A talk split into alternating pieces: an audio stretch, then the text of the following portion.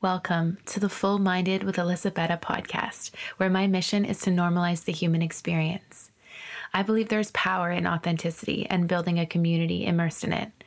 I plan on bringing you on an in depth and transparent journey of my life through solo episodes. I will also be interviewing a range of individuals who are willing to share their unique stories. On this podcast, we will dive into topics such as mental health, heartbreak, loss, change, trauma, self love, and every other topic that makes up the human experience. While I do my very best to provide you insight and knowledge on these subject matters, this podcast is not a substitute for professional help. I am not a licensed therapist. I am simply a human sharing my experiences with the intent to help people feel less alone. If you are suffering, please consult with a licensed professional. Thank you so much for tuning in and enjoy the episode.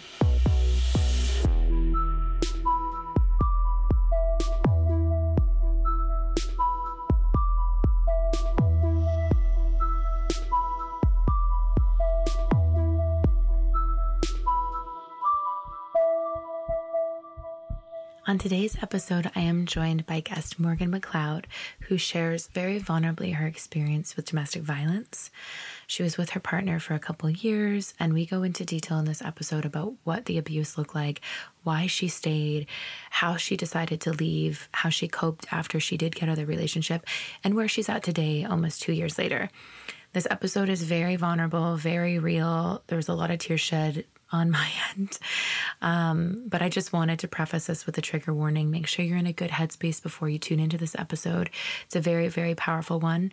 And, you know, please share it with your friends afterwards. I think there needs to be more awareness surrounding DV. And we hope you enjoyed the episode. Hi, guys. Welcome back. Today I am here with Morgan McLeod, and I am truly honored to have her as a guest. She has agreed to share her experience with domestic violence and I know this topic is quite heavy, so please make sure you're in a good headspace before listening. So without further ado, I'm going to give Morgan the floor to introduce herself and tell us a little bit about who she is. Morgan, welcome, and how are you? Hey everyone. Um, Alyssa, thank you so much for inviting me to be such a part of um, an impactful project. Um, I'm Morgan. I'm 25 years old, and I live in Houston, Texas. Although I'm hardly I'm hardly home. I travel most of the time. You do love your travel, don't you? I do. I do. I actually started traveling um, as a coping mechanism, to be completely honest. I honestly feel like that would have helped a ton. Just having come back from my own solo experience, I feel like that changed my life in the best way. Like that was such a freeing experience. So I can only imagine how cathartic that would have been for you after what you've been through. Absolutely. It's definitely very liberating for sure.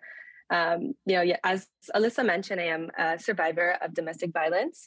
So, as you can imagine, I was going through one of the hardest times of my life. Um, I had previously done previously done a solo trip before the relationship ended, and I just fell in love with um, how much I learned and how liberated it made me feel. Um, it's funny, my entire life, I'd always considered myself more of an introvert, but solo travel taught me that I'm actually very extroverted. Um, so I decided to just, kind of push myself out of my comfort zone and use travel to fuel my healing journey. It kind of served as a great distraction from all the trauma and grew me as a person. Yeah, I know that's amazing, honestly. Um, so, I guess, yeah, let's dive into this, honestly. So, for those of you that don't know, I'm going to tell you a little bit about Morgan and I. So, we met via social media back when I was living in Houston, and we just connected over trauma, actually. Um, you had reached out to me from just like blog posts and things that I've shared and saying that you were inspired by them and connected to them. And then I remember seeing your TikTok video that went viral with your story about d- domestic violence and with the partner that you were with. And I remember just like my heart broke in, in two for you. And I, I didn't even really know you other than the few exchanges we'd had. But I immediately reached out to you and was like, oh my God, sis, like, first of all, how are you doing? Second of all, I'm so fucking proud of you for being so vulnerable and putting that out there because that's not easy. It is not easy to do. On the, the internet is not always a welcoming and warm place. Like, there can be a lot of hate that gets thrown at you. So, and just telling your story in general, just being that vulnerable, you know, it's hard for people to do it with their own friends and family or with themselves, let alone the whole world, right? So, I think that was where we definitely first connected, and then from there we've kept in we've kept in contact. And then it was just recently that I was like, "Would you ever want to tell your story on my podcast?" Because I don't know the story personally. Like I don't know the details of it. I just know the contents of what was shared on that TikTok video that went so viral. So I'm actually learning today about like what you've been through and your entire experience. So I'm very curious and and ready for it whenever you're ready to tell us. If you wanted to maybe give us an overview of your relationship, you know, how it started, where you met this individual, and how long you were together for, maybe we could start there. Yeah, for sure. Um, so, starting out, the relationship was an absolute fairy tale and he completely swept me off my feet. All my friends and family loved him. He was just so charming. Um, there were even times where I found myself praying and thanking God for him, um, which I'm not a big prayer, so that's big for me. Um, it just kind of felt like we were the same person, and he seemed to be very goal oriented, which is super important to me when I date. Um, we ended up moving in together after just six months of dating, um, and then he proposed to me a couple months after that. So I obviously know it is batshit crazy to say yes so soon, but I just felt so certain that he was the man for me. Yeah, no, that I mean that's fair. I feel like love bombing is is intense. Do you feel like it was love bombing that he was kind of giving you at the beginning of the relationship? Oh, absolutely. Um, and yeah. I know I, I, briefly mentioned how it felt like we were the same person. Well, therapy mm-hmm. taught me that he was actually mirroring me. So anything yeah. that I did, yeah, he would mirror it. yeah, no, that's, I've learned about mirroring and I feel like that's very fascinating and so scary in this day and age, too. I, especially with social media where you can learn so much about people or women or specific individuals you can just you know follow all of this relative content learn almost to be like better at luring people in you know what i mean? So it's like it's scary out there and i've definitely had my fair share of experiences with love bombing. Um, so i understand how head over heels you know you can be pulled and how swooning it is and you just because we all really love the idea of this fairy tale life, right? Like Disney has sold us this dream of how it's supposed to be and what it's supposed to look like. So, any signs of that, I think it's really fair, you know, your situation that you fell that quickly. That sounds like something I would do, honestly. like, if I'm like, okay, he's obviously right for me, for sure, let's fucking do this. Why wait, you know? Um, but yeah, so you were you said you were together for 6 months and then he proposed. And then how long were you engaged for before you got married? We were engaged for about um, I would say about a year and a half. So he proposed on the eighth month of dating, um, just two okay. months after we moved in together. And okay. um, you know, a lot of people ask me when when did I realize it was time to leave? Um, and I think I think I knew from early on, I just kind of refused to accept it. Um, I would say my first realization that this was not the fairy tale that I thought it was um, was when I had found out he was cheating. Um, I didn't get angry or even cry in front of him. I kind of just like sat him down calmly and I said, Hey, you know, I know everything. I'm going to go ahead and leave, but let's figure this out. Um, you know, let's handle these living arrangements so we can both kind of come out of this successfully. And I was honestly super sweet about it. I was giving him reassurance that I'm not resentful and I wished him the best. Um, mm-hmm. Um, but then he kind of started just like hyperventilating and ended up locking himself in the bathroom, um, claiming that he was going to kill himself. And um, I mean, I still loved him, and I did lose some friends from suicide in the past. And so I definitely did not want that to happen. Of course. Yeah. yeah. And so now I began hyperventilating and I was yeah. like trying to break down the door to save him. Um, and I ended up with bruises. Like I was really throwing my body against that door. And I was like begging and pleading, just, you know, open the door, like, let me mm-hmm. help you. Mm-hmm. Please don't do anything. Um, I don't think he realized I was going to be strong enough to open the door. But when I finally got it open, he was so surprised. He was sitting there on the floor on his phone and I could clearly see his screen and that he was just like scrolling the TL on Twitter. And um, that was the biggest mind fuck because, you know, oh, I, I, didn't even know how to process it. You know, I don't you, even know how to process you telling me. My jaw is like wide open.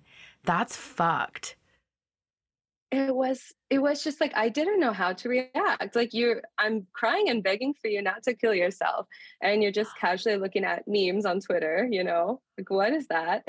Oh my um, god. yeah and just like that was kind of the first time um you know i realized like wow what the, what the hell did i get myself into? Yeah right right.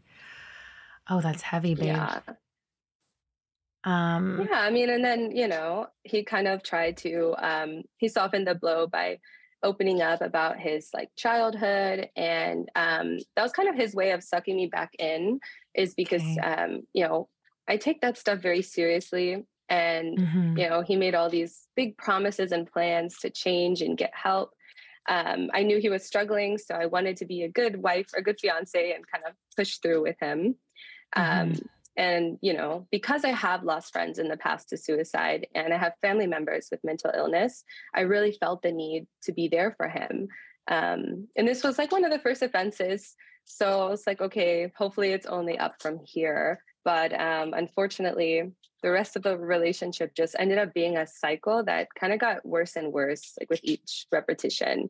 Um, like would be amazing for a month and then something just really bad and traumatic like that would happen again and it would just kind of repeat itself um, so yeah i mean I, I, knew pretty early on that this was not a healthy relationship mm-hmm. um, I, I'd have people telling me all the time how perfect our relationship seemed and that we were couple goals, uh, but they truly had no idea what was happening behind closed doors.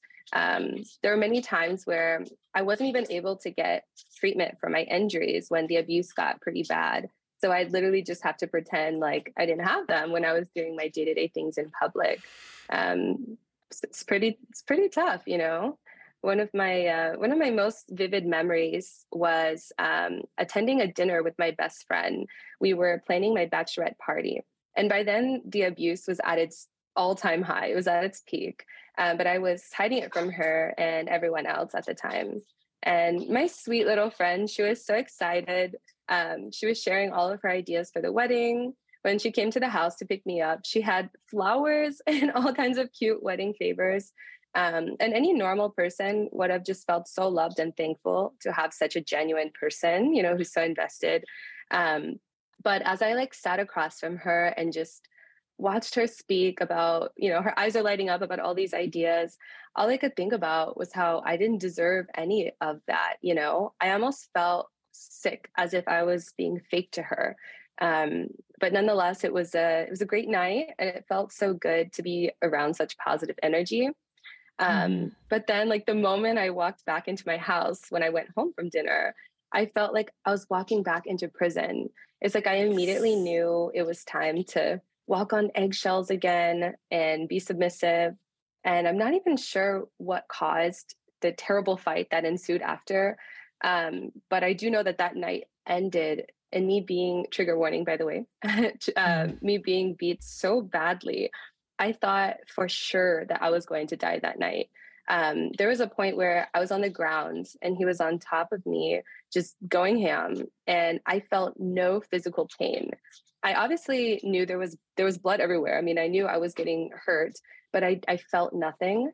Um, like my vision started going black, and I just remember thinking, you know, this is it. I, I'm dying tonight, and I felt zero fear in my heart. It was actually the most peace I felt in a long time because I was so ready to accept it. And I mean, I was kind of devastated when I woke up, you know. And the crazy thing about all of this is that I did not even realize it was an abusive relationship at that point. Um, I just kind of normalized, you know, hiding injuries and isolating myself. Um, my youngest brother even cried to me because he was so scared for me, and he never cries. Um, I kind of just let my fiance convince me. Well, he was my husband at the time. I let him convince me my brother was crazy. Um, I really didn't see how bad it was until the very end when we had gotten married by then. We had a house in Houston and um, we had gotten back together after separating for a few months. I was starting a new job. I started on a Friday, um, but we're hybrid, so no one works in the office on Fridays. And by the time Monday rolled around, I had a broken nose, bruises all over my face, neck, hands. And of course, since that was the first day I was in the office with everyone, I was like paraded around and introduced. And I just remember everyone's eyes like giving me that look because I can't hide these type makeup could not yeah. hide that, you know. And so I think uh, my wake up call was after two weeks of working there. HR called me in the office and offered me safe housing in an apartment building that they owned. Um, and so I think that was just the biggest thing for me because I always keep my personal and business life very separate. So right. when I saw my colleagues stepping in, I was like, oh shit, this is bad. I need to leave. wow. Okay. First of all, I have not stopped crying. I am so, so sorry that you endured that, Morgan. That is absolutely heartbreaking to hear. Um, and I'm sure other people who have also, you know, experienced this type of abuse. It's just very relatable and very painful um, to even think about. That's that's fascinating and interesting to me that your brain just kind of shut off during the abuse, like that you weren't able to feel any pain. Like I assume your brain just kind of went into shock to protect you. Um, but that is that is so so devastating and so heartbreaking, and I'm so sorry you endured that. Wow. I'm like trying to catch yeah, my breath. yeah. um and then so when your work stepped in, so what did that look like? So they offered you safe housing and then did you end up taking that or what what did that look like from there on? I did, yeah. And it, I mean, gosh, can you just imagine how thankful I was? I mean, that's that's incredible that I had that resource yes. because most women are not that lucky. Yeah. Um, but yeah, so I mean, after I left, it was not linear at all. Um, mm-hmm. I ended up going back to him a few times, very briefly, and each time was just so much worse than the last. Um, we finally cut ties and went no contact and it was the deepest pain I had ever known. Um, I questioned myself as like, was I a bad wife for not staying? Um, but by then, I think he didn't want the relationship either. I mean, I wasn't attractive anymore. I had no sense of self. He would look at me, and I was just a reflection of of him and his worst qualities, you know. And I was anxious and crying all the time. So of course, no man wants that. So he kind of just like um, we we ended it, and he discarded me um, the moment he realized he had kind of sucked me dry. And um, I will say that the no contact was was essential, you know, um, yeah. and it made me realize I had dedicated my life to to basically serving him. You know, before mm-hmm. I ate, I made sure he ate. I put his needs above mine for so long. And so I think the worst part about leaving and doing that no contact was just having all that free time. Um, mm-hmm. I think mm-hmm. that the the exit was sometimes harder than the relationship itself. Um, you know, I didn't know how to use that same amount of energy I gave him on myself. So, um, you know, my process afterwards, I, I, went like a little downhill at first. Yeah. I, I was so desperate to find things to occupy my brain. So, you know, I, mm-hmm. I buried myself in work and travel um, and even picked up painting, you know, and it all served as a great outlet. But no matter, you know, how busy I made myself, there was nothing I could do to escape the emotion that I felt. Um, so I eventually had started going out now that I had the freedom to do so. Yeah. And um, I kind of just started kind of drinking heavy or drinking heavily, excuse me, mm-hmm. and started doing a lot of drugs. Um, and I just was kind of using those drugs to numb my emotions. You know, there was a long period of time where I wouldn't leave my apartment for days at a time. I'd be in bed when I, unless I needed to use the restroom. Um, my place was a constant mess. And I'd literally have to motivate myself just to take a shower. All I wanted to do was sleep, you know, and um, sure at that time I had I had stopped living my life to serve him, but then my life kind of became a constant battle of just trying not to feel anything. Um, And that went on for a good while. But little by little, you know, I began to heal and get my sense of identity back a brand new one, a much stronger, smarter, and more divine persona. Um, and I'm very proud of the person that I am today. You know, of course, I still struggle, you know, and have those days where I don't want to get out of bed, mm-hmm. but I'm mm-hmm. very self aware and I'm continuing just to learn how to navigate the highs and lows that come with this type of trauma. Um, yeah, it's it's it's been a lot. It's been quite the ride for sure. I can I can only imagine. Um, and just out of curiosity for myself and maybe some listeners that don't understand, you know, the depths of domestic violence, like they often say, I think it's seven times that usually you'll return on average back, seven to nine times to an abusive partner.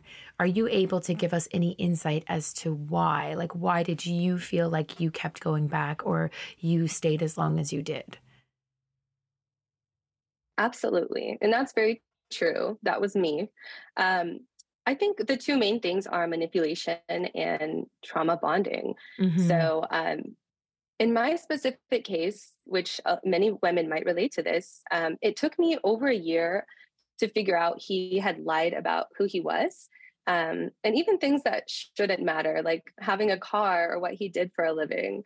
Um, he had told me that he didn't speak with his family, but I later found out he was keeping us apart so he could keep up like the charade.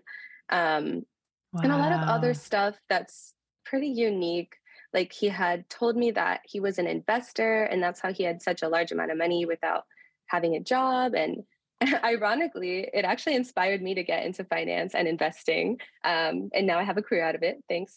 But um, okay, that's you know one good thing. that's I good yeah. out, yeah like it, it, worked for me mm-hmm. but i mm-hmm. find out that he was um, he was into fraud and um, the large amounts of money that he had were from like identity theft and banking fraud and um, even money that he stole from his old company. So, oh um, oh you know, all those things, like it's just a big mind fuck. I think, like the, the, in my personal opinion, the mental abuse was far worse than the physical. Um, but yeah, I mean, and, and there was just so much manipulation. Um, you know, I, I look back and I, I, think one of his main tactics was blaming me for the cheating and the abuse. Um, one time he said that he would stop cheating on me if I got a boob job. And guess oh. what, y'all? I still stayed. Damn, sis. That yeah. is, I cannot even imagine. yeah, yeah, continue. Oh no, yeah, it, it was so bad. Um, you know, nowadays, if a man tells me that, I'd probably go to jail. No, I'm kidding, but I would most definitely walk away. yeah, I'd back you on that for sure. Says you just call me.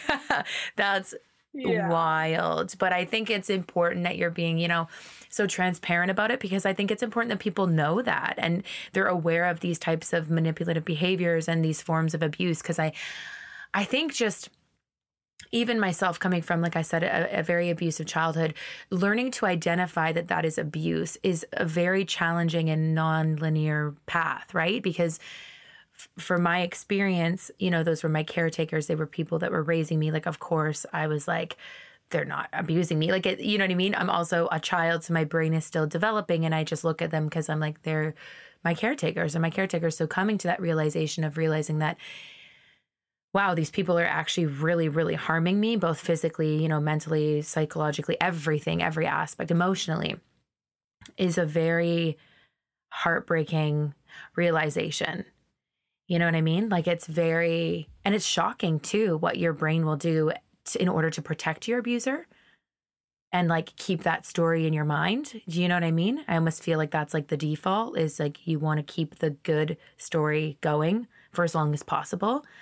Um, and yeah, it's just it's a mind fuck. Abuse is a mind fuck actually, and causes so much damage to your brain. And I'm I'm glad that you're able to share about like your story now and like make jokes about it, cope with it, and know that obviously you would never date somebody who would say those things to you again. And and would like that is just such a fucked up thing to say. And I hope you know and from everyone listening like you, it's not your fault what you went through you know that right oh absolutely i do now but you know it, it yeah. took me forever to realize that yeah um and so i think because you know w- when someone's beating you down mentally like that mm-hmm. you just kind of begin to hate yourself and you For know sure. when you're in when you're around such a traumatic you know environment um, you really lose touch with reality i mean looking yep. back it gives me chills when i think about how clouded i was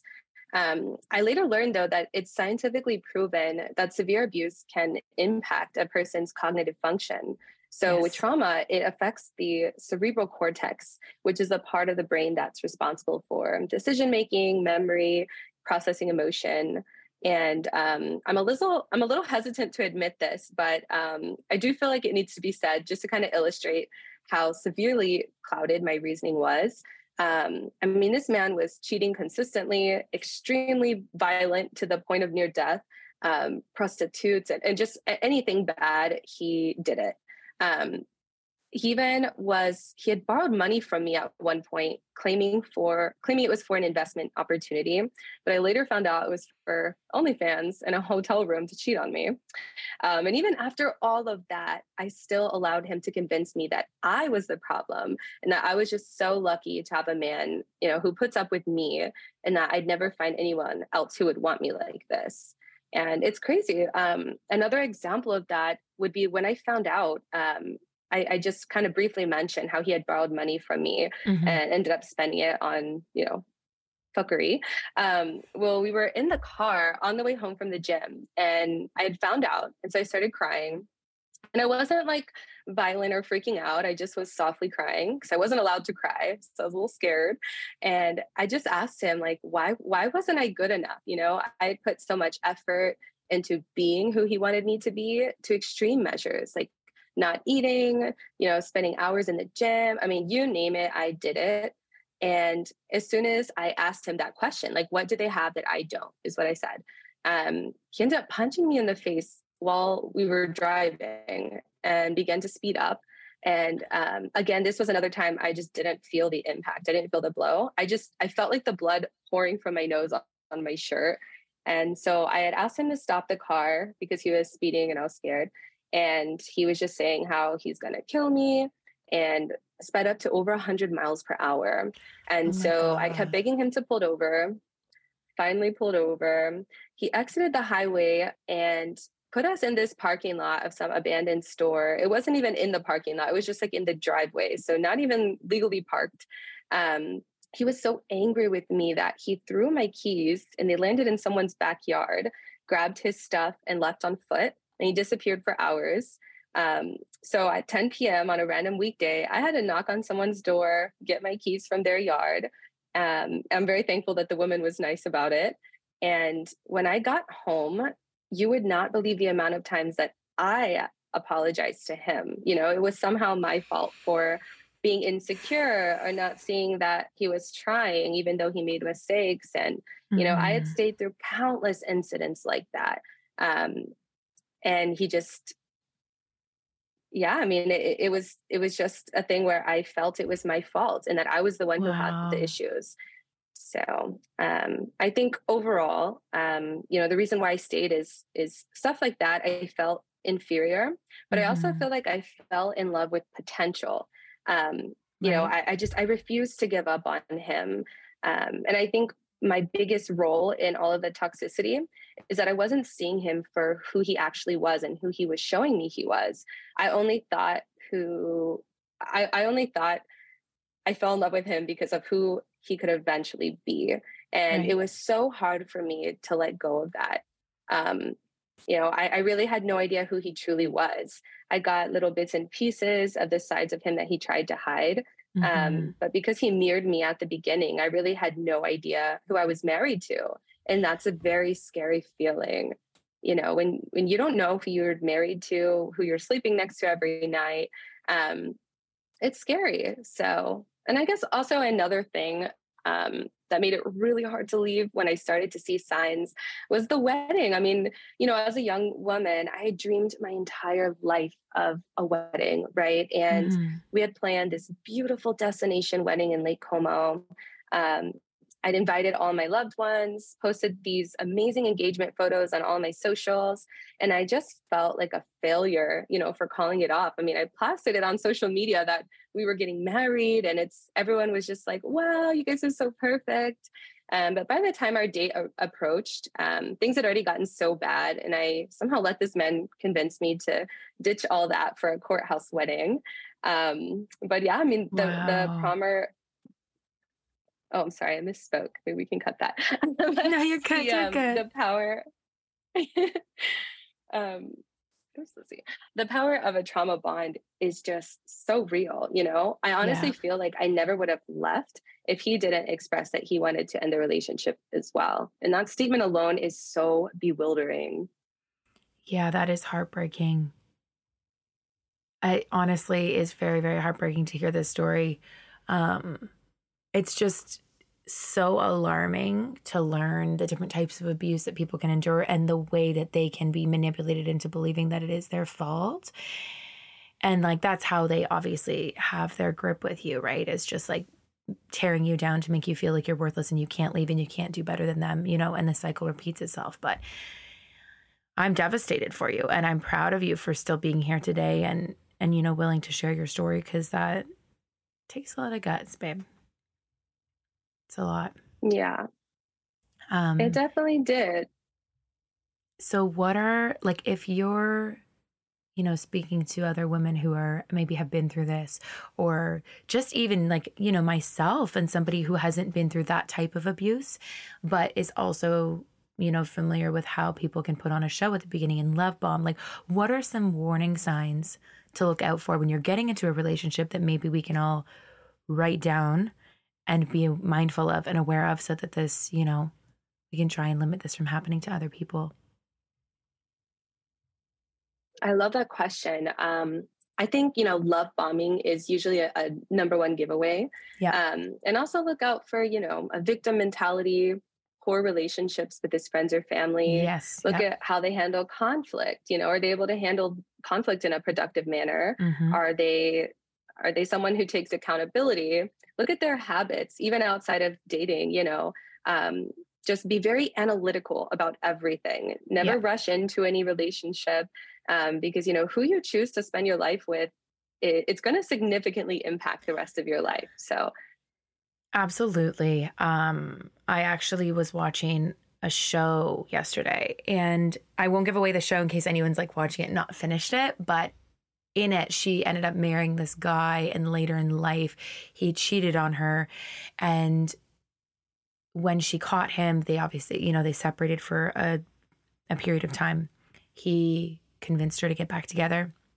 They have a child at this point. The child's like nine or 10. A couple years later, he ends up having another affair. And the child finds the dad like having the affair and ends up just at 10 years old getting a gun and going to threaten this other woman to be like stay away from my family. Like my mom and dad are happy. Like leave us alone. They wrestle with the gun. He ends up shooting her in the face and killing her. And then the kid is oh like sent God. to juvie and there's this whole it's it's it's a wild it's a wild show. And I, I just had such a moment last night of just like talking to my friend and I was like, wow, this is so it's so important to, like you said, take your time and really analyze the partner that you are getting into a relationship with because you have no idea the different types of horror that can happen from just choosing wrong. Like, you know what I mean? To not even like you don't think about when you're da- in your dating stages, like, oh, we could have a kid one day. That kid could fucking kill someone at age ten, and then go to juvie for the rest of it. And I've lost my kid and my husband. Like, it's just you don't think of all the you know terrible things that could happen by choosing the wrong partner. But these all the things that you've listed are are really really good pieces of advice of things to look for things to be mindful of. And i think things that we're all guilty of falling for in the past i mean especially with the love bombing it's really hard. Like we all want a fairy tale. We all want to believe that there is one person out there for us that gets us without us having to explain ourselves. But the matter the truth of the matter is if they get us without explaining ourselves like that's probably the number one sign. Like nobody you like a good relationship isn't just birthed out of thin air. Like there needs to be so much communication. You know, you need to be able to share your stories vulnerably, share your truth, share your boundaries. You know, it doesn't just happen magically like we were taught to believe. So if any of it is just happening magically, like I think reassess. Um but it's it's it's hard. I would say like love bombing has got to be one of the hardest ones because you're in that stage where you're just completely swooned, right? You're just like you don't see any really red flags at all because in the first stage it's the honeymoon phase, right? You're just obsessed with them and in love with them and they can do no wrong. It's not until the second cycle that you're like, oh, okay, they do have flaws and am I able to deal with them? And you know what I mean? But by that point for you, he had beaten you down so much mentally that you were unable to even realize that they were flaws attached to him. They thought you thought they were a direct reflection of you, which is just terrifying. So I think the it's crucial that we all listen to Morgan, everybody, in these beginning stages to make sure we don't even, you know, get love bombed and are a victim of anything like this.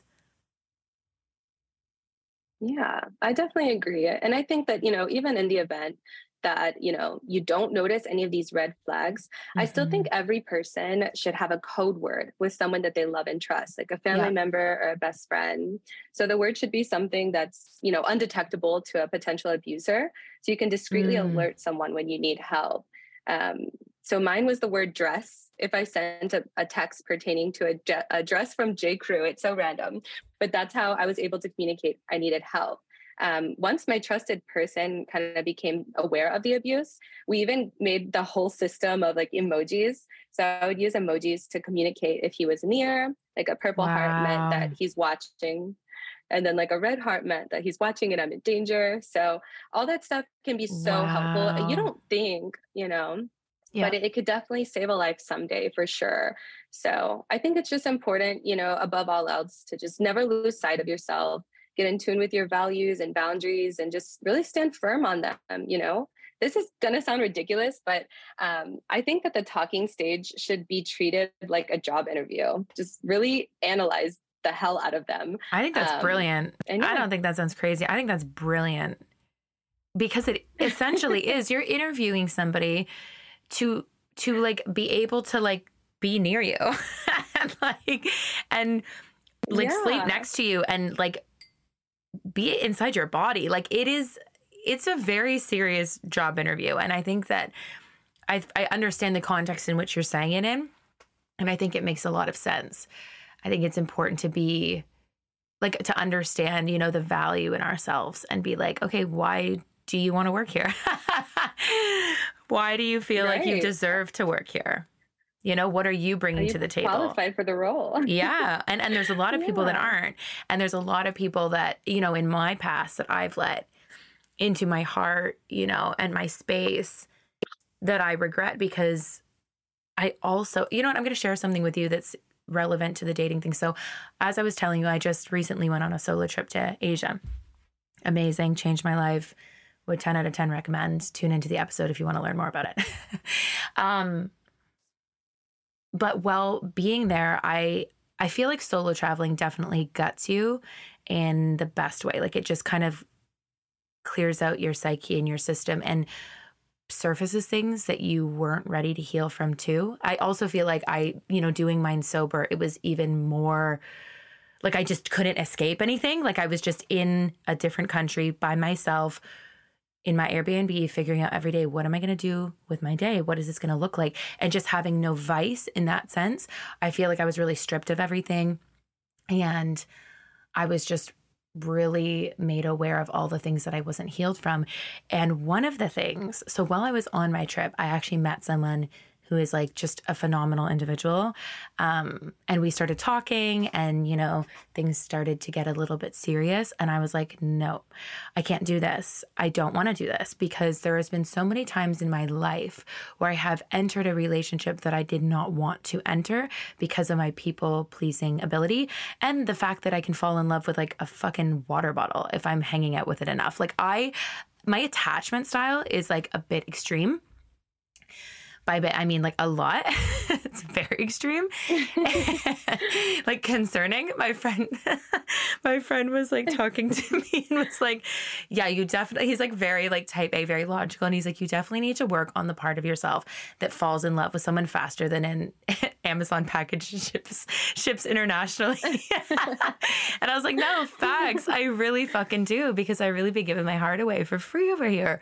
And it was in realizing that my like my own attachment styles and cutting off that situation, not because they weren't, you know, a good person or anything, but because I was like, this chapter needs to be about me.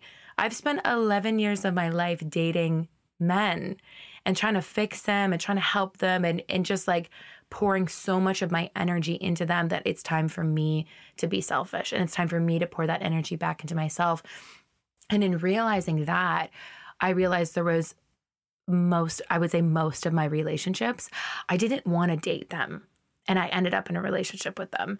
And that was such a heartbreaking, concerning thing to realize while I'm by myself in fucking Vietnam. I was like, what the fuck? And I really had to show myself grace and be like, okay, sis, you obviously, you know, my mind, the way that I view love, the way that I view the world has been quite skewed because of the severe abuse that I endured growing up. So the way that I attach myself is in direct proportion to that, right? Like I never felt valued. I always felt like I was in the way. I always felt like I was a nuisance. I always felt like I didn't, I wasn't enough, you know? So for me, finding people that wanted to spend time with me, I was like, oh, they want to spend time with me. They're my person. They're my fucking prince. They like when in reality, like, you know, you're a fucking intelligent, beautiful woman. A lot of people want to spend time with you. You know, that's just like matter of fact. So like I had these people that, you know, would put in like bare minimum efforts and I would be like, oh, obviously it's kismet. You know, he fucking opened the door for me. Like I'm in. you know, so like realizing that was huge for me and realizing that I needed to reassess my attachment style altogether and cutting that you know connection off with that guy that I'd met and making that trip about me and then really sitting with myself and analyzing why I attach myself the way that I do, what my attachment style is, why I chose to date people who I looked at on paper and said they are nothing of what I want or they maybe have two things out of the 10 things I'm wanting, but I still, you know, let them pass the interview stage you know?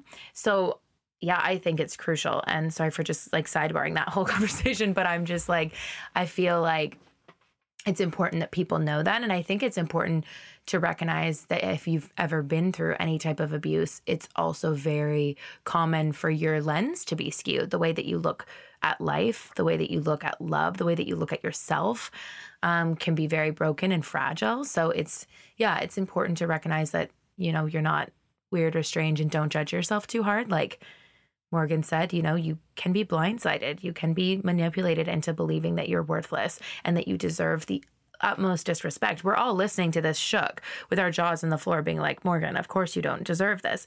But when you're in it, it's so much different, you know? So, and, and do you mind if I ask um, if you ever had therapy like during or after the relationship at all? Or even before? Like, have you ever been a therapy goer? Um, so I did start therapy um, way after the fact. It was actually mm-hmm. after my my traveling hiatus, okay. um, and therapy ha- is has been great. Um, I I think therapy it doesn't it's not a magic fixer. It takes mm-hmm. a lot of mm-hmm. work and it's very uncomfortable.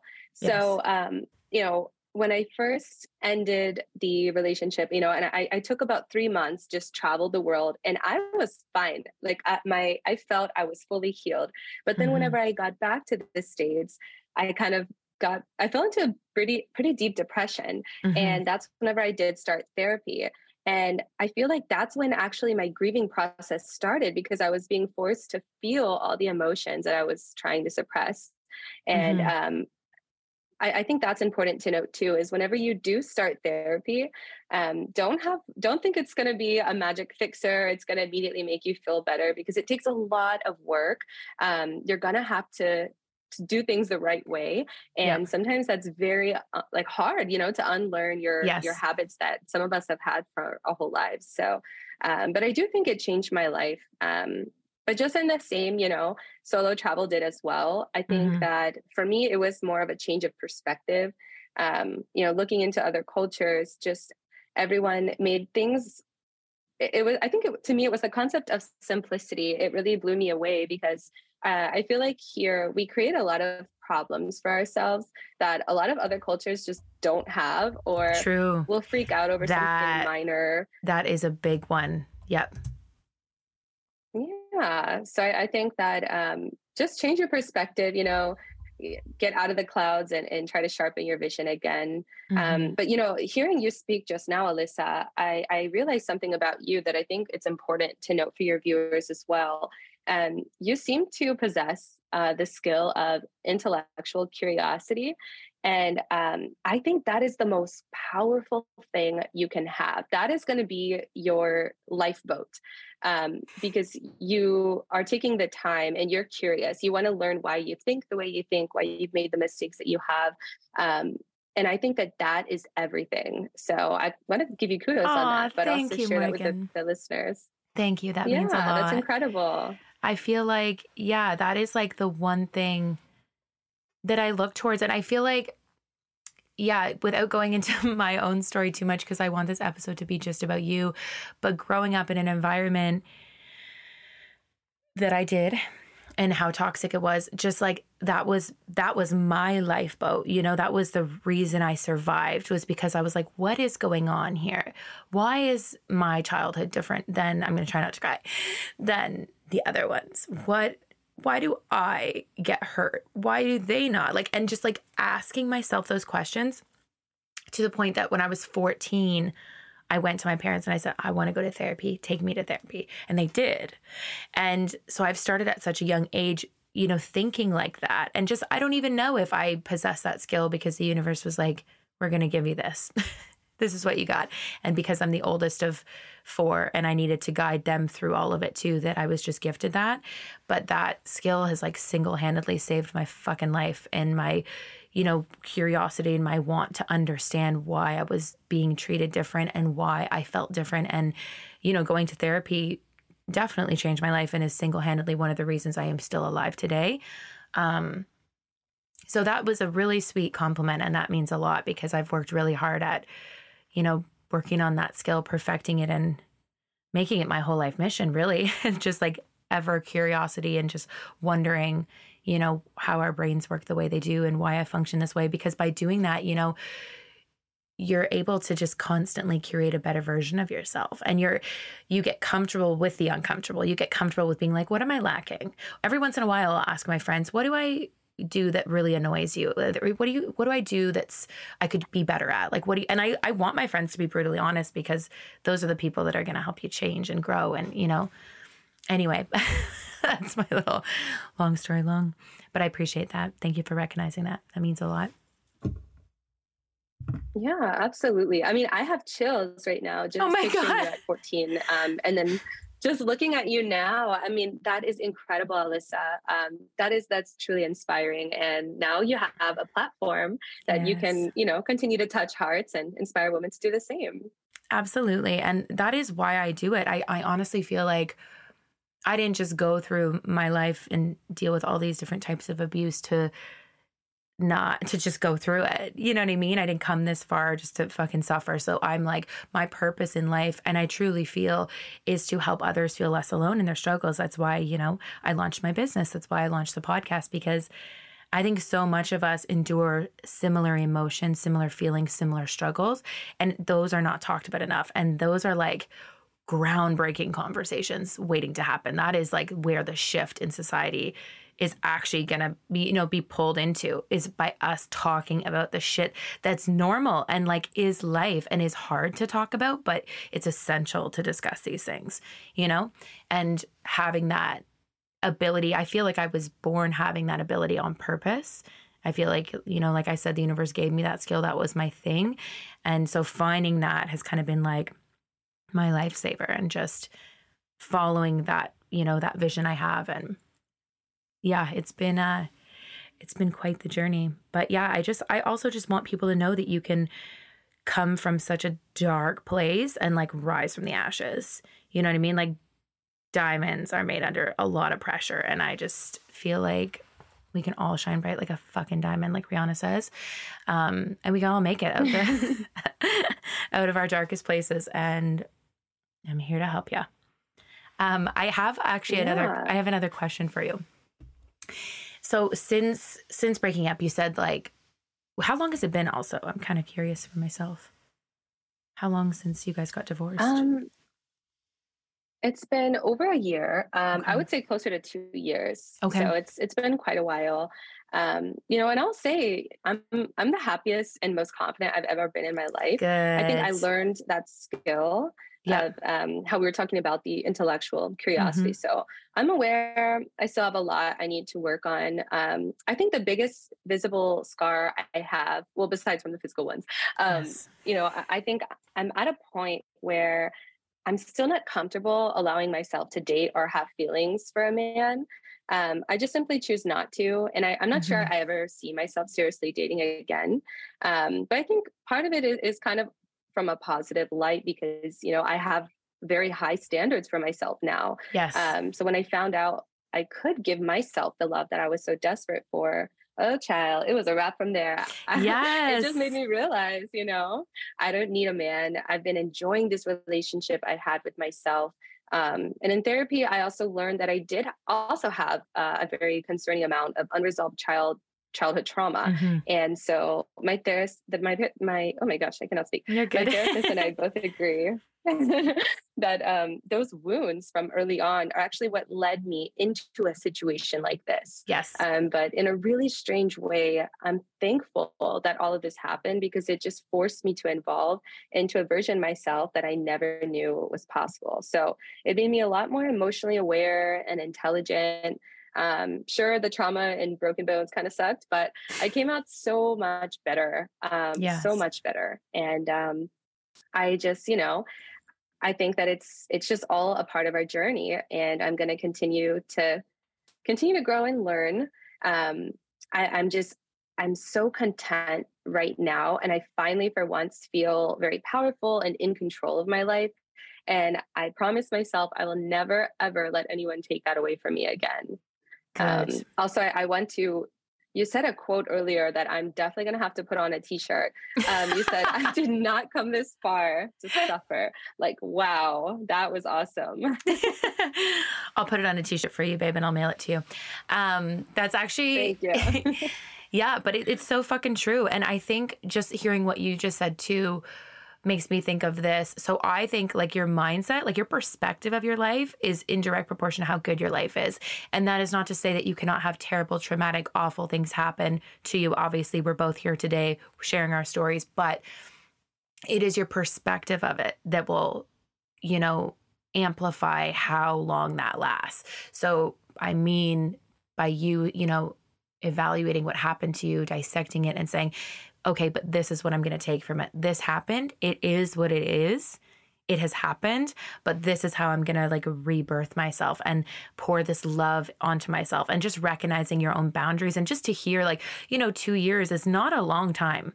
It's not a long time and for the tra- the trauma, the traumatic experience and events that you were a part of, for you to be here today speaking about it openly and have such a positive spin on it is just such, you know, a testament to saying that you can absolutely you you can shape the direction of your life no matter the outside circumstances. You absolutely have control over how much impact these things have over your life. You know, shitty things happen every day. It is how we perceive them happening.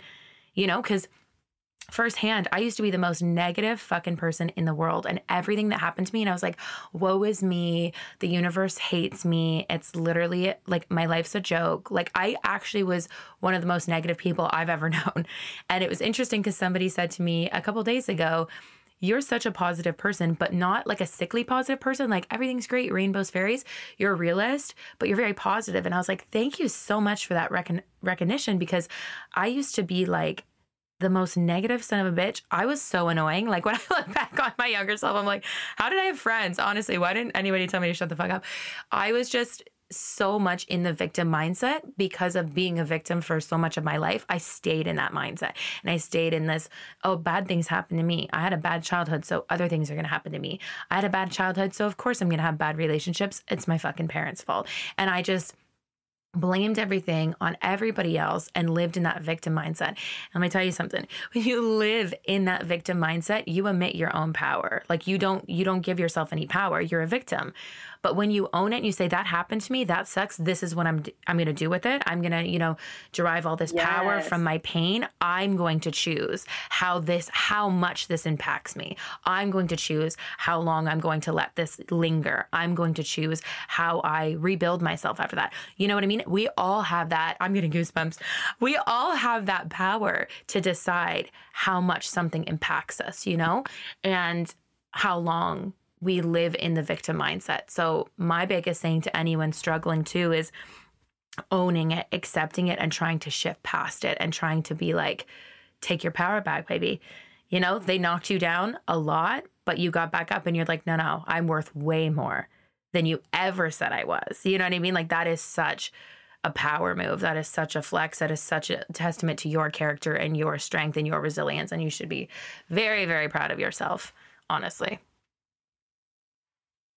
Thank you. Yeah, I mean, everything you're saying is 1000% true. I think it, it's it's honestly very sad because a lot of us don't really realize the power that we hold. Mm-hmm. Um, you know, and we kind of like put ourselves in our own prison. But I think that, you know, using this this situation as an example, um, I I very easily could have played the victim. Yes. I mean, I, I, like literally was a victim, right? But of course, um, I didn't just fall on my back and say, um, you know, I hate men. I'm done. I'm just going to yes. cry and be depressed in bed.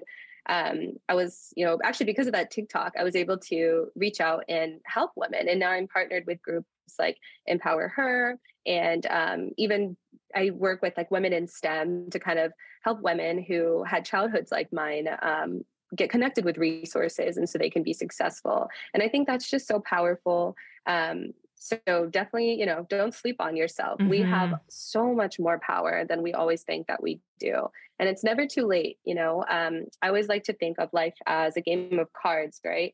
Everyone's dealt a different hand, but you just better play those cards right. Absolutely. You got to learn your deck. You got to learn what you're working with and then, you know, figure out the best angle. No, I, I totally agree. That's that's an amazing way of looking at it. And I do want to say too, just this is such a heavy topic too. Like it is okay to, you know, crumble and fall apart and be confused and be lost. I don't want you to think that you have to go through this like traumatic experience and just get up the next day and be like, well, Alyssa and Morgan said we're warriors. So I guess we're, it's okay to crumble and not get out of bed. It's okay to, you know, go through an area of time where you doubt yourself. Like it doesn't look perfect. Our healing, you know, journeys have not looked linear. Like you said, you struggled a lot. I struggled a lot. I used alcohol and drugs for 10 years of my life and binged constantly because I didn't want to deal with my childhood and I didn't want to deal with my pain. So, you know, we didn't just wake up and be bad bitches. We had to become those and we evolved into those over a lot of, you know, painful decisions and mistakes and heartbreak and,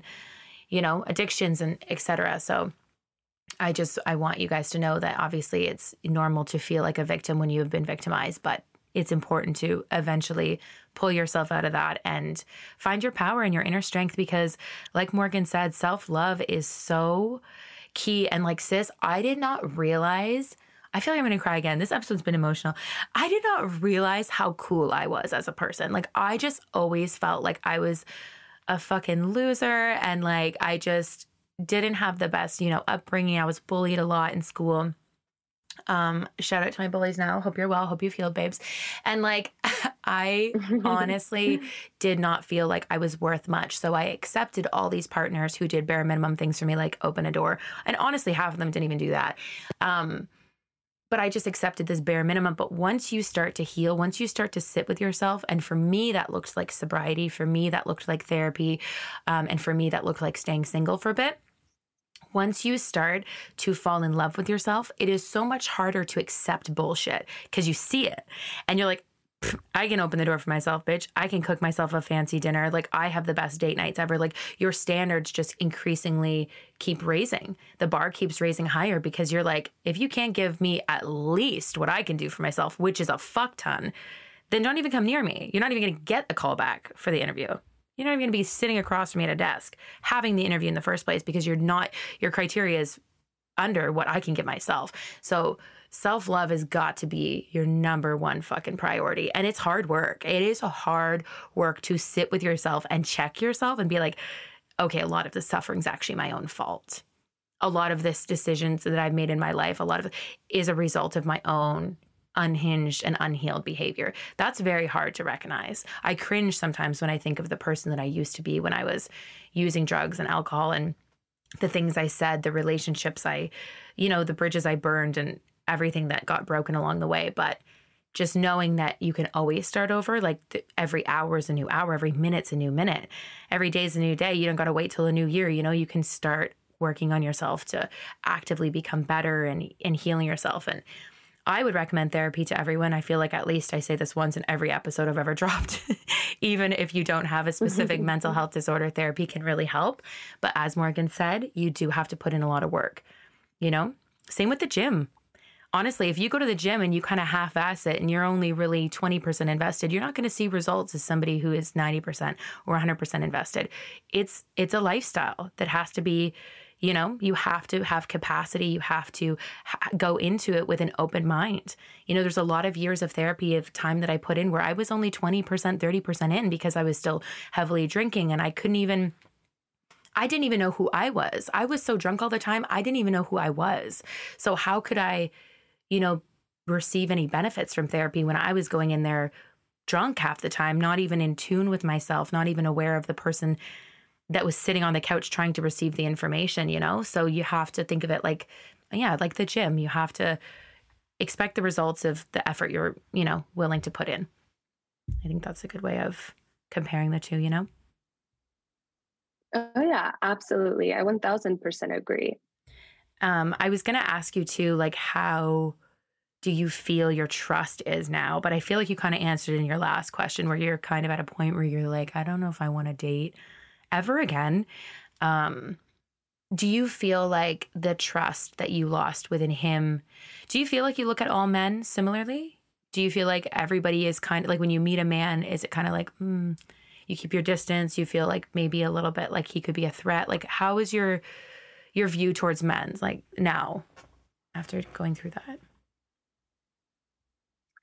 Yeah, um, I guess before I answer, I do want to just disclose um, I don't necessarily condone this mindset, and I'm aware it's not the most healthy. So keep that in mind. Um, but I do, I'm definitely not bitter, you know, but I do view men differently. Mm-hmm. Um, I know that there are great men out there.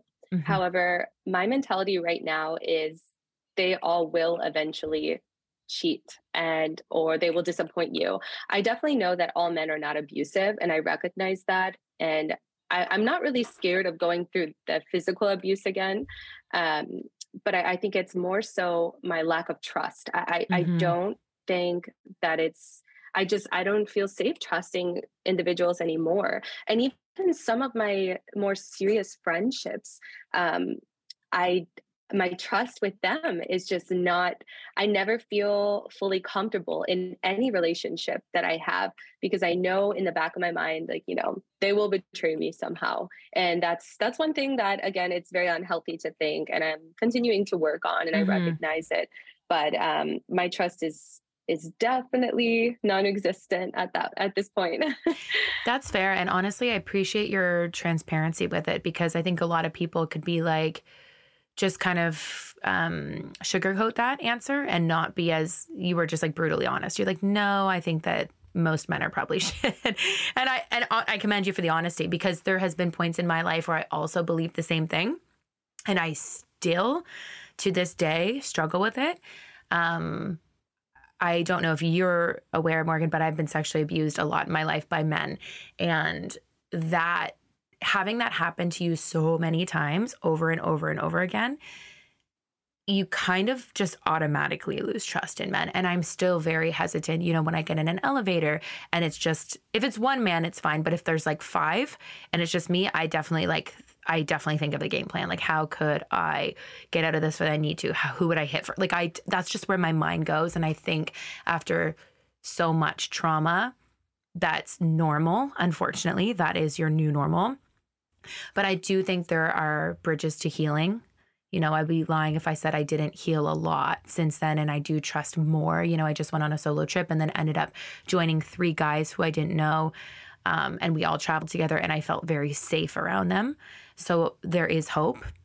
Um, definitely hope, but it takes a long time. So I think just be patient with yourself, show yourself grace. You just went through an immense, like, immense amount of trauma in such a quick and like fast timeline. Like everything was just really sped up and really amplified, right? So I think it's totally normal to be where you're at now, but I do appreciate you also saying that maybe it isn't the best mindset or maybe it isn't the end mindset that you're going to have, but it is for right mm-hmm. now. And I think that's totally fair. And I think everyone listening can, you know, understand that for sure. Even I can. Like it took me a lot. And I still have a lot of like rage like if a man were to like come up and like grab me, even like with not even a lot of force, but yeah, I don't know if I'd be able to remain calm. I have a lot of like tension, I guess, built up anger inside me that there's just been so many boundaries crossed that I feel like I would just throw down way too quickly if someone were to like brush up against me. Um, and even if there's other women, like I remember we pulled into a gas station the other day and there was this um, homeless man just very close to this other girl. She was just trying to pump gas and he was trying to, like, I don't know, get money or something. And I got out of the car so fast. I was the passenger, my friend was driving. I didn't even shut the door and it was still moving. I just like opened the door and I walked right up to her. I'm like, Are you good? What's going on here? What are what are you doing? Why are you speaking to her? Like I was just like, don't fuck with my girls. If y'all need somebody, yes. I will fuck them up. I swear to God, I don't even know if I should say that. My producer's probably gonna be like, don't be throwing threats out there. But like I look out for my girls. Like I don't even gotta know you. You come up to me at the club, some guy's being weird, I got you we're gay, we're together. It is what it is. She's mine. Don't fucking touch her. I will do anything. I will go along with any fucking storyline that keeps a woman safe because they are my priority. 110% always. Yes. Yeah. I love that. Oh yeah. i, I think it's so amazing that like women um really have each other's back like yes. that. Because as sad as it is um which also i'm very sorry that you went through what you went through um and and it's it's even it's so sad that most women today can relate to that. Yes. Um you know I, I, actually all. i had a similar yeah. experience did you? Where uh, one time I was I was in Greece and um, nothing bad was happening, but I know how bad this looked to the women who were watching me. Um, we all had quite a bit to drink, and my friend and I were leaving uh, a club with one of our guy friends who mm-hmm. was traveling with us, and he was kind of like supporting both of us because we were stumbling a little bit. It was it was a little bit of a fun night. Mm-hmm. And um, a group of women from across the street just looks over and sees this man kind of like you know, holding up two women. And so they came over and they followed us all the way back to our Airbnb, Damn. questioning me, Do you know him? Are you safe? Can I walk you guys? Like, can I get your number? And I just, I was so happy because um, it was just so incredible to see women that yes. really stuck up for other women. Absolutely. And so I, I, just I love that. oh, for sure. I just like I can't not. It's automatic. Same with children too whew, don't be raising your voice at your children too loud in public near me because I will tell you something. I will make sure the kids are okay. Absolutely. Like I just, it's instinctive. Like I can't even control. Like I just have to. I just have to. Like I cannot stand by and let you know anything happen. At least when I had like the opportunity to stand up or say something, you know, I don't care if it makes me uncomfortable. I don't care if it makes everyone uncomfortable. I would rather us be a little uncomfortable and everyone be safe. So you know, if you ever see a situation like that, like I super commend you, especially as a woman, to go and interject, and as a man, you know, if you're one of the good ones, um, and make sure they're okay. Please check on them. You know, please don't say inappropriate things. Please don't allow your friends to say inappropriate things. Catcalling, let's not. let's not. Let's just let's just not. We've been through a lot, us women, and like you said, almost I would say almost every woman I know the statistics are alarmingly high, but think of the people that don't even come forward. Out of all the sexual assault experiences that I've endured, I only came forward about one. So I think it's important to recognize that women definitely have it harder in that specific area and to just give us some grace, you know? I think people maybe just don't shout like shout it at us. Maybe don't follow us too closely. Maybe give us space. Maybe if there's an elevator with a bunch of dudes, maybe you just like let us go up by ourselves. Like, you know what I mean? Like, just maybe be mindful of that because I think a lot of guys, especially if they're good ones and they've got good friends, they don't con- they're not considering how scary it is for us, how every single day of our lives we have to, you know, evaluate a room before we walk into it. See who's like at the gym, who's watching us, keep an eye, make sure we've got something in our purse that could hurt someone if we, you know what I mean? Like, those are just facts. That's just what we have to deal with. Like, what is the statistics for uh, being hurt or being murdered. I think it's like it's always the partner, it's always the husband, it's always the man that's like living with us. That's like an alarming amount. I need to know the exact statistic on it, but I know it's very, very high. So these are just things to be mindful of, you know, as another woman and, you know, men that are tuning in and listening. Um, I actually had a man approach me the other day at a market and he said that he had like a business idea and he wanted to run it by me. He said, I've been following you for a bit. You're, you know, your what you're posting is inspiring. I love it. And I wanted you to know that I listened to your episode on your assault because I dropped an episode recently about my my sexual assault experiences. And he says, I want you to know that like I just want to meet for coffee um, for maybe 15 minutes just to pick your brain because I admire your business, you know, your the way that you run your business. I admire, I look up to you in that sense. It is not, I'm not trying to be creepy. Not going to come close to you. I'm not going to, like, he just like made sure that I knew that he knew that like he would just never cross that line. And I was like, you know what? Thank you for saying that because that might have been really uncomfortable for him to have to say that and clarify that. He's like, even if I didn't listen to your episode, I still would have led with that. You know, I'm not trying to be weird, not trying to pick you up. Um, I don't know. I just had a lot of respect for that interaction and just being like, thank you for realizing that most of the time men are just creeping and just wasting our time. Thank you for specifying that you're not. you know what I mean? Like I thought that was pretty cool. Yeah, me that. too. Yeah, that was very commendable of him. And but yeah, I just think it's important to be mindful of that and, you know, for everybody to be standing up for us and just kind of keeping a close eye because this happens far too much. It's just not talked about enough, you know? Absolutely. I mean, you really hit the nail on the head with that. Um, there's a there's a quote that I live by, um, and it it might be part of my trauma mm-hmm. response, but I do believe that this is um, a great way to live by. Is um, never get too comfortable. Mm-hmm. You know, mm-hmm. even if you you are in a marriage, I know that does involve mm-hmm. you. You know, giving yourself to that person or whatever, but um, never at any point are you unable to walk away and leave if it no longer serves you or if it harms you yes. in any way so i think that that's important to realize too is never get comfortable you know when you go to the grocery store when you go to the market i mean you were very blessed that that guy was mm-hmm. so sweet and that i love that cute interaction you know but um you know even when you go to the grocery store don't be comfortable don't assume that you know you're not going to get hurt or some mm-hmm. you know anything bad could happen and I, I, think it's just very important for you to not only enjoy the journey but in the same token just be very aware always yes. be aware yeah and i i understand that and i feel like that's very valid just to keep you know keep your guard up in that sense but even what you said too about the marriage yeah i think a lot of people because of the culture here and how everyone's like till death do us part and you know, it's just this whole traditional, very large gesture. Um, I think it's important to, yeah, remember that just because you said I do doesn't mean you can't change your mind, even if it's five months after. Like, it's okay. It's your life.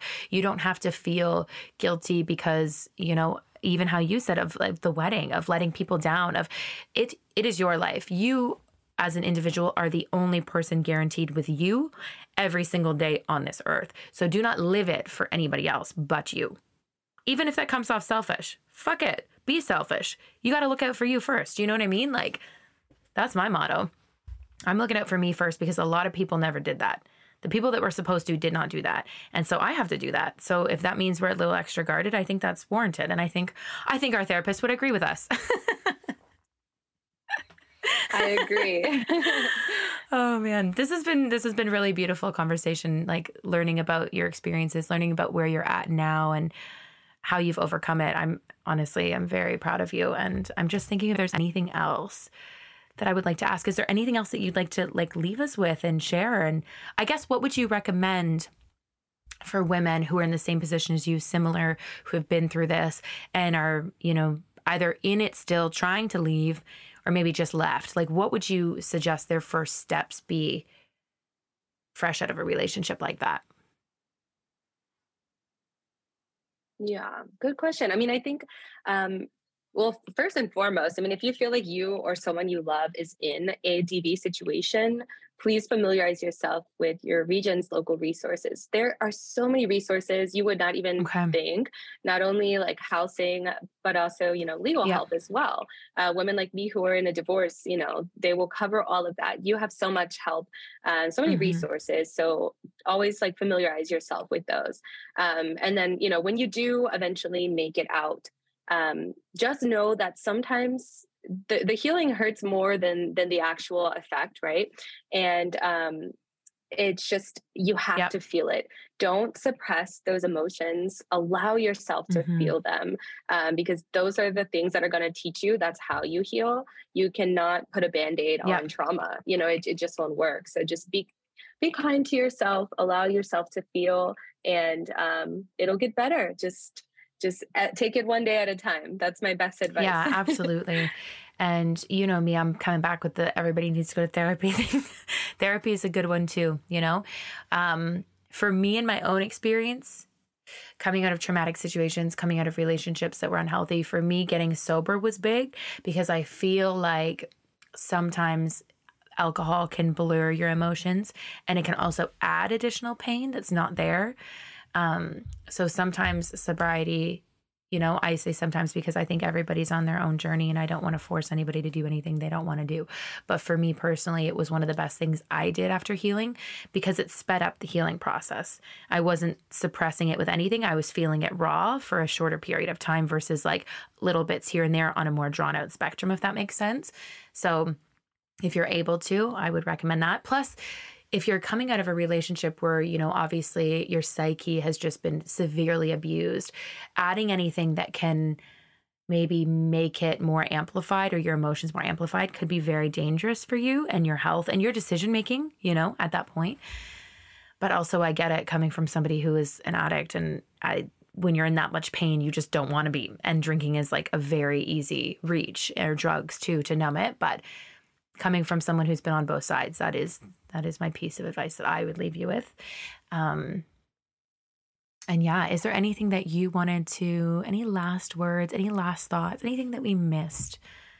I wish that people could just like call in and ask questions right now. I got to get on that one day. That'd be cool. Because I'm sure there's unique questions that people have. Yeah. Um, but we can also open a question box. So on my website, www.fullmindedpodcast.com, you can ask any questions you'd like and they can be anonymous. And, you know, I always say I'll answer them on the podcast. So if you guys have any specific questions for Morgan, for myself, for us to maybe get back on the mic and do another episode, if we've got a handful of questions, we can do that. We can answer your questions for you. Um, so yeah, you guys can submit those anytime. So we can we can leave it like that. But what are you thinking? Any any final words, my love? That's really it for me. I just I want to thank you guys again for listening to my story, and Alyssa, thank you for inviting me to be a part of such an impactful project. Um, stay vigilant and love yourselves. Everybody. Oh, I love that. That's cute. And then, do you want to leave uh, maybe your social media if you feel comfortable? Um, maybe somebody could reach out to you if they had a question for you personally that they didn't want us to answer on the podcast, but maybe they just wanted to speak to you. If you're comfortable with that, you could leave your your handle. Um, I can leave it in the site notes as well. Yeah, absolutely. Um, if anyone needs to reach out or even just needs someone to listen, um, you can follow me, reach out to me on Instagram. My handle is morgan.m. Perfect. And I will be sharing the TikTok video if that's okay with you, Morgan, um, in the link on the website too, underneath your episode. So this video she created it was a couple years ago now and it went very viral and it was just basically actually if you want to articulate the video i feel like you do a better job. It is yours. Yeah um, i tried to make it um, as a message you know to send to people because one of my main things was that people were always just saying how perfect and how jealous they were of my relationship. And so the video is just like a cinematic illustration of you know you don't know what's going on behind mm-hmm. closed doors so i do encourage you guys to give it a watch um, however uh, make sure you are in the right headspace because it is a little bit graphic yes. towards the end so um, just kind of be kind to yourself yeah, absolutely. It. be mindful of it um, and we'll post a trigger warning when we have that on the website as well but yeah I, I bawl every time i've ever watched it i i literally can't even get a grip i'm it just breaks my heart breaks my heart that anyone went through that um and it's just it's but it's amazing to see where you're at now. And it, i think it's giving everybody myself included hope that you know you can always heal from whatever life throws at you no matter how tough it is. But thank you so much for being a guest. I appreciate this. It's been such a beautiful conversation. A lot of tears couple laughs and yeah it's it's been amazing morgan. So thank you so much for being vulnerable and sharing your story with everyone. Thank you all as well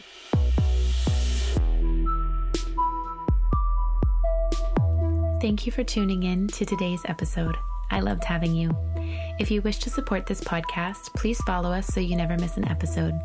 You can also find us on social media at Full Minded Podcast. Please visit our website at www.fullmindedpodcast.com to submit all your questions. If you wish to be a guest on this podcast, please fill out the form on our website to apply. Your continued support means the world, so thank you again for taking the time out of your day to tune into Full Minded with Alyssa Betta. Until next time, be kind to yourselves and remember that there is power in owning our imperfect and messy lives. It's all a part of the human experience, and you're not alone in it.